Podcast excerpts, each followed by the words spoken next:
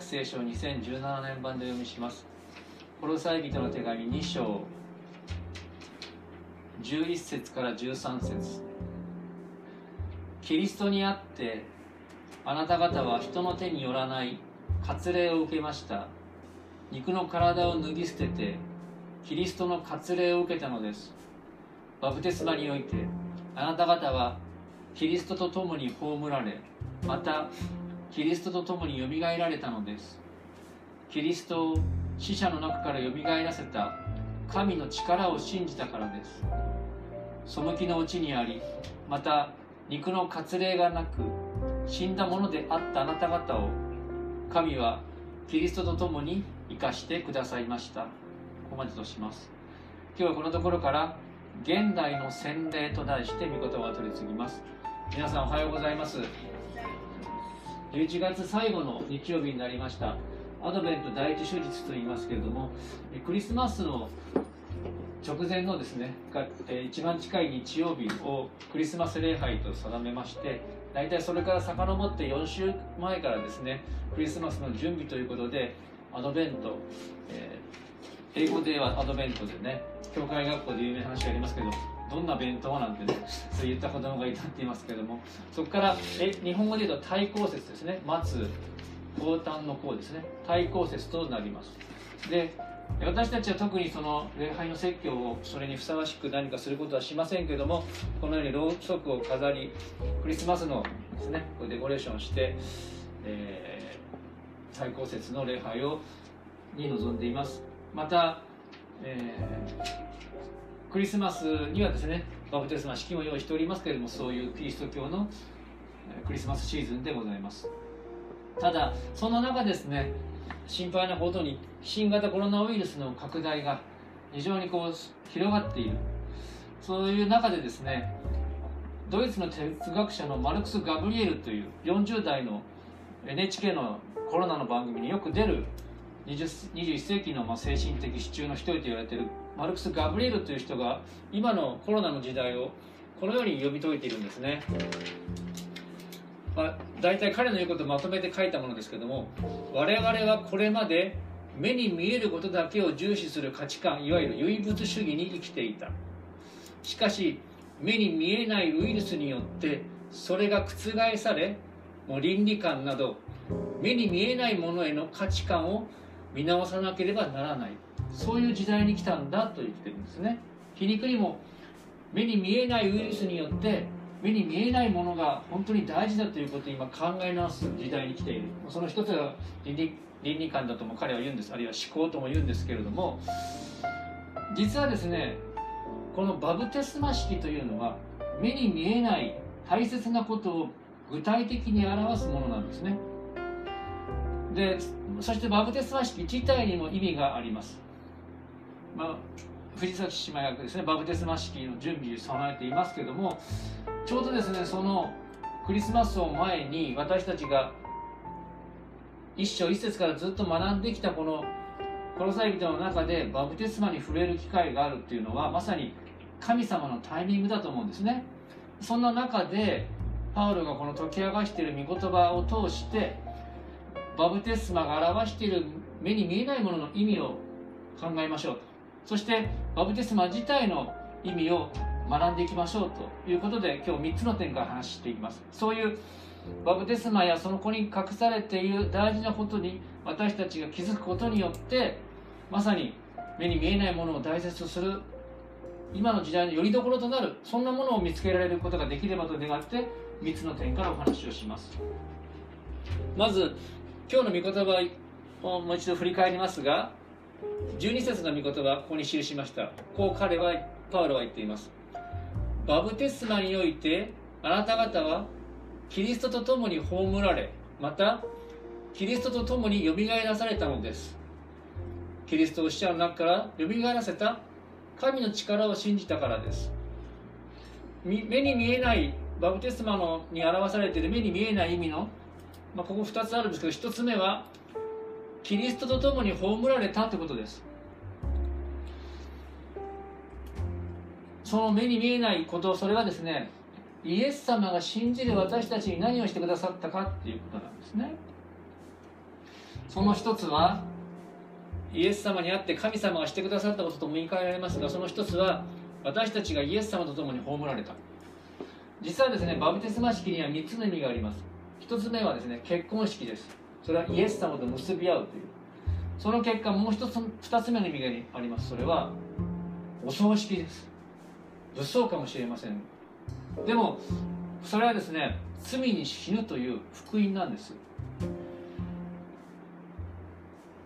なぜなら死んでしまった人は罪の罰から免れる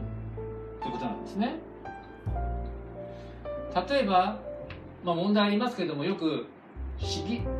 こう犯罪した犯罪を犯した人がですね死んでしまった場合は被疑者死亡で不起訴になります。問題ありますよね。でもよく被疑者死亡で不起訴と聞くことがありますようにそのようにですね私たちが実はイエス様を信じるとイエス様と結び合わされます。そしてイエス様が十字架で死んでこうやって葬られたように、まあ、いろんな絵がありますけどこれイエス様の葬りの絵ですけどイエス様が葬られたように私たちもイエス様に結び合わされて葬られます。それはどういうことかというと罪に対して死んだものになるということです。そして罪に対して死んだわけですからその市議者誹謗の不起訴のように私たちも罪人でありながら神様の前で罪が問われなくなるということなんです。それが福音です。そのことをパウロはローマ人の手紙の中でこう言い換えています。前に書きました。これ見てください。キリストイエスにつくバブテスマを受けた私たちは皆その死に預かるバブテスマを受けたのではありませんか。私たちはキリストの死に預かるバブテスマによってキリストと共に葬られたのです。私たちの古い人がキリストと共に十字架につけられたのは罪の体が滅びて私たちがもはやこれからは罪の奴隷ではなくなるためであることを私たちは知っています、ちなみにあのバブテスマを表すギリシャ語の動詞はバブティゾーというんです。それは浸すという意味です。ものを水に浸す。だからまさにバブテスマ式っていうのは水の中に浸しますね。そうすると水の中に浸されてるっていうことは土の中に葬られたと。そういうことを象徴してるわけです。死んでしまったものは罪に問われないとあるよ。ですからまず私たちが知ることは皆さんイエス様を信じてイエス様と結び合わされたならばイエス様と共に葬られて罪に対して死んだものとなっている。その罪の罰をイエス様が担ってくださった。そのイエス様の罪の罰を担ってくださった許しの効力罪の償いの効力が私たちにも及んでいて罪に問われないという覚えてください。もう一つの目に見えない意味。それはですねイエス様と共に今度はよみがえらさられるという意味です。さっきの12節の後半葬られまたキリストと共によみがえらされたのです。書いてありますね。でその12節の続きの13節ではこうあります。背きのうちにありつまり罪をやめられない罪の中にあった私たちまた肉の割礼がなく神の民ではなかった違法人として死んだものであったあなた方を神はキリストと共に生かしてくださいました。と言ってるバプテスマ式の3つ目の意味は誕生祝いです。イエス様を信じた私たちはイエス様と結び合わされて葬られますけども今度はイエス様と一緒に復活するんです。新しく生まれ変わるんですね。そのことをパウロはローマの6章でこう言っています。前に記しました。もし私たちがこう今度はこう言ってますね。キリストに継ぎ合わされてキリストの死と同じようになっているのなら必ずキリストの復活とも同じようになるのなるからですって言ってます。このようにあなた方も自分は罪に対しては死んだものであり神に対してはキリストイエスにあって生きたものだと思いなさいとこう言っています。イエス様と結び合わされて私たちは新しく生まれ変わったんですね。今まさに神様を信じる揺るがない生き方とかあるいは死を乗り越える新しい命ということをコロナ禍の中で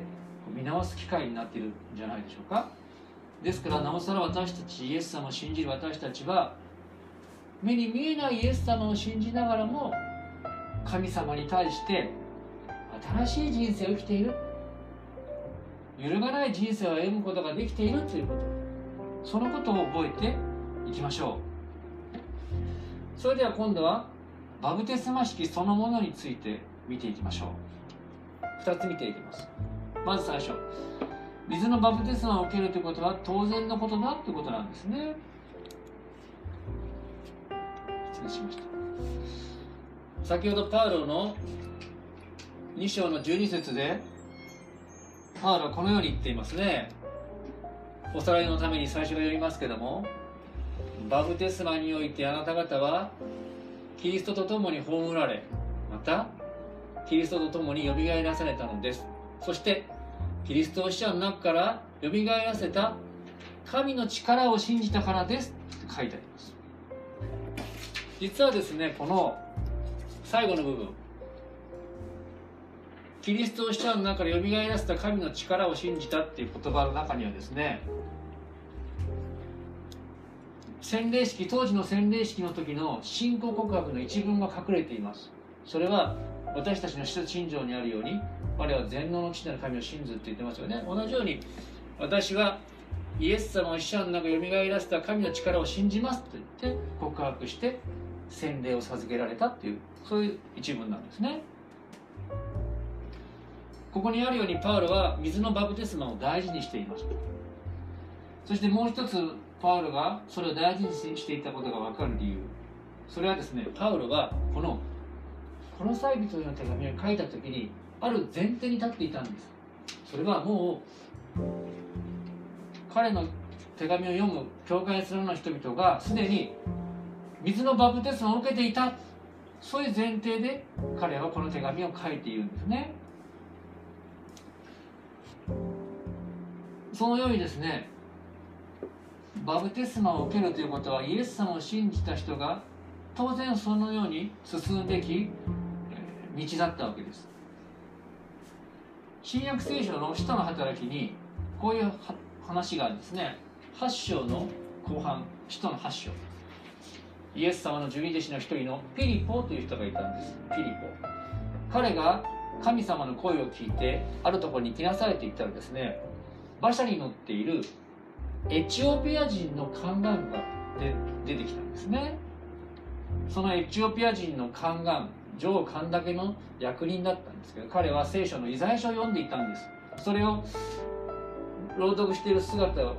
聞いてピリポはですねあ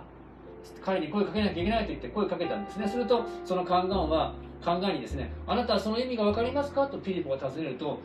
導く人がいなければどうして分かるでしょうか？と言ったんです。するとピリポはですねイザヤ書から解き明かしてここに書かれている救い主はイエス様ですということを解き明かしたんです。そしてそのエチオピア人の宦官はそこでイエス様を信じたんですね。その事の顛末が使徒の働きの8章にこう書かれています。8章36節こう書いてあるんですね。馬車に乗って道を進んでいくうちに2人が道を進んでいくうちに水のあるところに来たので宦官は言った。ご覧なさい。水があります。私がバプテスマを受けるのに何か差し支えがあるでしょうか。そして馬車を止めさせピリポも宦官も水の中へ降りて行きピリポは宦官にバプテスマを授けた。もうすぐ直ちに？バプテスマを受けました。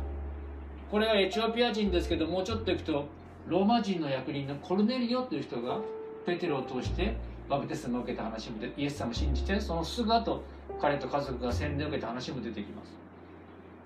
何を言ってるかというとですねバプテスマを受けるということは当時イエス様を救い主として信じた人は当然していたということが分かるんですねなぜそうなんでしょうか？それはですねこのカンガンやコルネリオのようにユダヤ人でない人がイエス様を信じたという点にヒントがあります。バプテスマ式を受ける当然な理由それが3番目。それはですね神の国への入会式。教会への入会式という意味があったということなんです。実は皆さん当たり前のように私たち教会来ていますけどもイエス様を信じてイエス様が天にイエス様が天に帰られたすぐの時代この使徒の働きやパウロの時代このユダヤ人以外の人が神の国の民になるってことは非常識というか新しいことだったんです。常識を覆す出来事だったんですね。なぜこのようなエチオピア人やローマ人コルネリオの改心が書いてあるか。それは新しい時代が始まったということを知らせるんです。ユダヤ人以外の人が神の民になれたということを知らせているんです。そしてそれが今の私たちにつながっているんだということが込められているんですね。当然今私たちが学んでいるコロサイ人への手紙。これもそういう背景の中で書かれました。ユダヤ人でない人たち。クリスチャンになったという背景です。このようにですねイエス様の十字架と復活によって神様は先民イスラエルの他にユダヤ人も含めだけじゃなくて違法人全てが一つの神の民となれる。全ての国の民を一つの神の国の民にしてくださる。それが福音なんですね。そしてその神の国への入会式としてバプテスマに意味があったわけなんです。そして今私たちが高校で具体的に礼拝を持っている一つ一つの教会それはバプテスマのように目に見えない神の国を具体的にこの地上で表す形なんですね。ですから歴史が証明し学者も言ってるようにバプテスマ式を受けるということは神の国に入りまたその具体的な現れである教会に入るという正式な入会式の意味があったんですそれによって私たちは例えばニーザの教会に属しながらもいつも言ってるようにマルチン・ルターやキング牧師やマザー・テレサ世界的なクリスチャンの連なりに入るその神の国に入る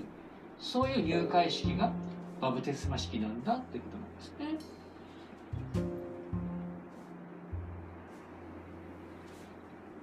その意味で大切なことを最後にお話しします。まあ、その前にですね、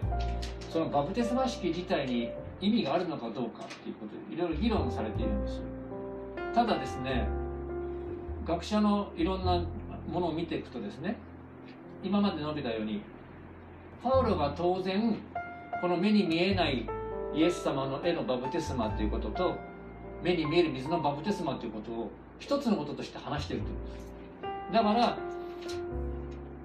バプテスマを水のバプテスマを受けるということはそれすなわちまたイエス様と共に葬られイエス様と共によみがえらせることでもある。そういうまあなんて言うんでしょうかね。あのちょっと誤解がないように聞いてほしいんですけどある面この霊的な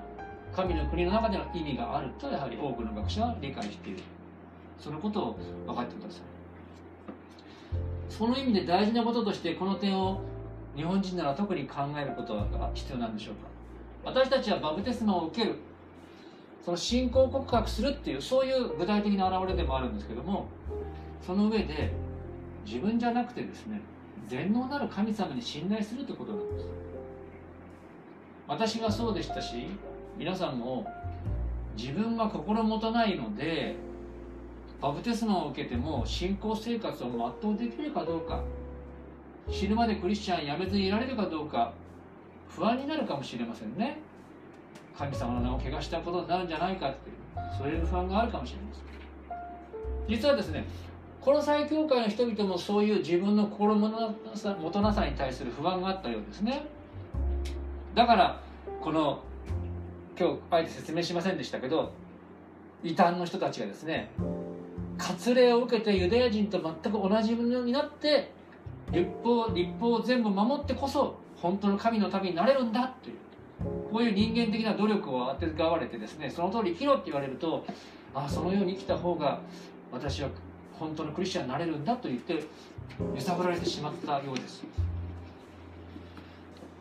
でそれのそれとしてある牧師がですね説教の中でこういうことを述べていました。私もですね歴史の中で聞いたことがあります。前にこうやって掲示しました。前にも書いたんで見てください。かつて、まあ、ローマ時代も含めて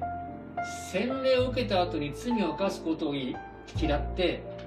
死ぬ直前に洗礼を受ける信者が多かった時代があったと。確かに洗礼がもし一度だけ罪を洗い清めてくれるものだとしたら死ぬ間際に受けるのが良いかもしれない。しかし洗礼とはそのようなものではない。我々は決して汚れたりすることのない着物であるキリストを身にまとう。自分じゃなくてキリストなんだ。それゆえ我々はもはやせっかくきれいにしてもらったものをまた怪我してしまうのではないかとビクビクしながら生きる必要はないのだと言っています。つまり不完全なまま神に信頼して洗礼を受けることそれは良いんだと言って言うんですね。当然のようにパウロもこのコロサイ教会の人々自分の不安に揺さぶられたり板に惑わされた人々にこう教えたんです。今日の御言葉をまとめて言うとイエス様を信じバプテスマを受けているのであればそれで十分だ、まあ、前回言ったように神ご自身そのものであるイエス様を信じていますしそのイエス様と結び合わされその証であるバプテスマを受けてやれば十分だと言ってます。そして彼らが心もとないゆえにイエス様をよみがえらせた全能なる父なる神様に信頼する。そしてその信頼を表した自らを委ねるという信仰告白としてのバプテスマに意味がある。そのように教えたんですね。自分の心もとなさそれはそれとして全能の父なる神様イエス様を死者の中よみがえらした。全能の父なる神様を信頼する。その信仰告白とそこへの献身の表明としてバプテスマを受けている。そこに意味があるから大丈夫だとパウロは教えたのでしょう。私たちもこの聖書の御言葉に耳を傾けすでにバプテスマを受けた人はそのイエス様の確かさにより頼んでかみしめて歩んでいきたいと思いますしまたそのような思いでバプテスマについて考えていく望んでいくお互いでありたいと思います。最後にパウルが別の箇所で述べた全能の神様その信仰について見て終わりにしましょう。エペソの1章19節から21節です。神の全能の力の働きによって私たち信じる者に働く神の優れた力がどのように偉大なものであるかをあなた方が知ることができますように。生涯かけて知ることができますように。意味も込められています。そうパウロは祈っています。そして神はその全能の力をキリストのうちに働かせてキリストを死者の中からよみがえらせ全ての名の上に高く置かれました。このイエス様を信頼して共に歩んでいくお互いでありましょう。お祈りします。天の神様皆を賛美いたします。殺され人の手紙自分の心のなさのゆえに信仰を揺さぶられていた板に惑わされていた兄弟姉妹のためにパウロが確かな福音を語って私たちに届けてくださったことを感謝いたします。どうぞ私たち自分の心もとなさまたこの今の時の不安定さ不安は取り巻く中でありますけどイエス様を信じイエス様に結び合わされイエス様にまた会ってバプテスマを施された私たち一人一人がそのイエス様に会って罪に死にまたあなたに生きていく。その歩みをしていくことができますように。どうぞ弱き私たちを主が共にいてお支えくださり日々の生活を通してあなたの全能の力をまた知り続けることができるようにどうか導いてください。あなたの憐れみ導きに感謝しまた自らを委ね私たちの救い主主イエス様のお名前によってお祈りします。アーメン。それでは皆さんそれぞれお祈りしましょう。1分ほど神様に信頼する思いをそれぞれ捧げてください。さまざま思ったことをどうぞ神様に打ち明ける時間としてください。